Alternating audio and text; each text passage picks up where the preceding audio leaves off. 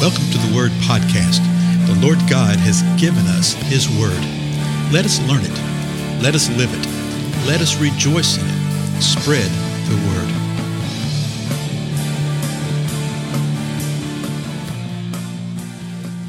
Blessings, everybody. This is Dale. Thank you so much for joining with me today on the Word Podcast.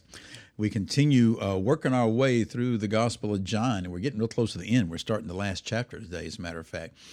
And uh, this last chapter is really sort of like a prologue kind of thing. When you get to the end of the 20th chapter of John, uh, that nearly felt like the end of the book. And it, it could be viewed that way. But John had something else he wanted to communicate. Remember, the Holy Spirit is leading these folks as they're writing uh, to put down what they're putting down and what they're writing to each uh, group of people they're writing to. So the 21st chapter of John has some really intriguing things.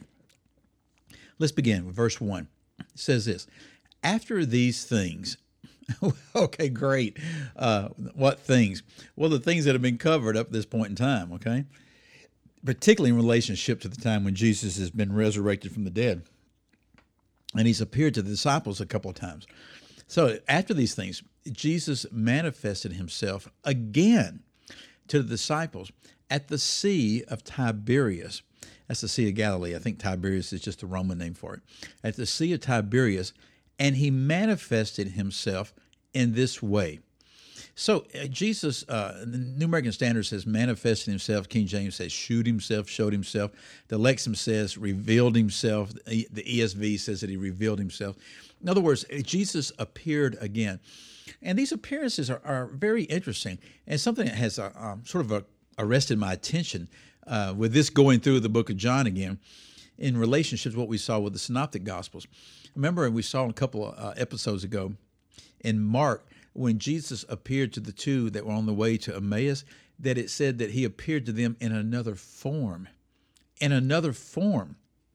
And I thought, well, what other, what does it mean, another form? Well, when he appeared to the women at the tomb, they saw him. And at, uh, at one point, he said, you know, don't clean to me because I haven't been glorified yet. he was in a body where they recognized him, but if something a little different, he was about to be glorified. Then he appears to the disciples the evening he is resurrected. He just appears in the room. What? Right? Just the doors were locked and everything. He just appears. And he's in his glorified body. He appeared eight days later to another group of disciples, this time that uh, included Thomas, and he was in a glorified body. When he appeared to the two on the way to Emmaus, they didn't recognize him. Okay, they didn't recognize him at first. And so they were either kept from recognizing him or he looked a little different. They were probably kept from recognizing him, but he had a normal body to where they didn't think anything of it. You know, it wasn't a glorified type of appearance and glowing. Here he manifests himself to the disciples.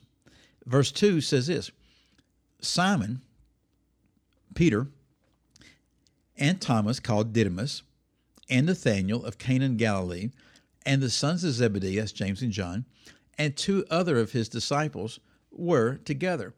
So it tells us who are here. there were seven disciples that were here. It wasn't all of them. There were 11 disciples that were left, so there were seven of them. Uh, is that important?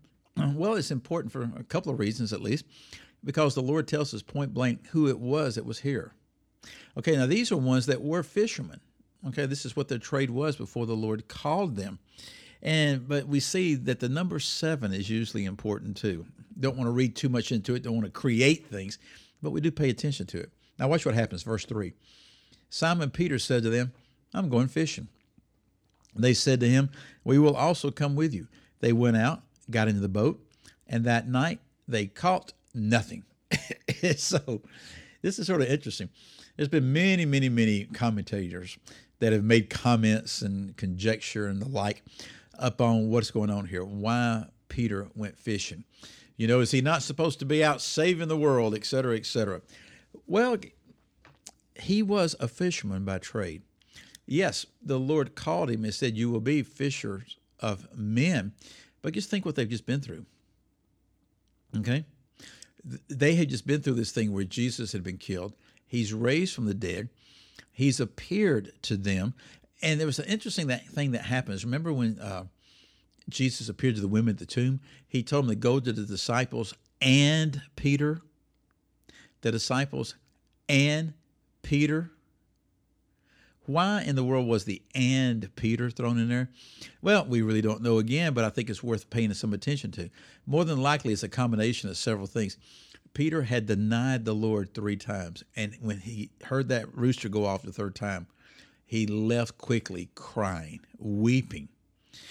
I doubt that he would have gone to all the disciples. We know that three days later he was with John because Mary, when she went and told him it was John and Peter, they were together.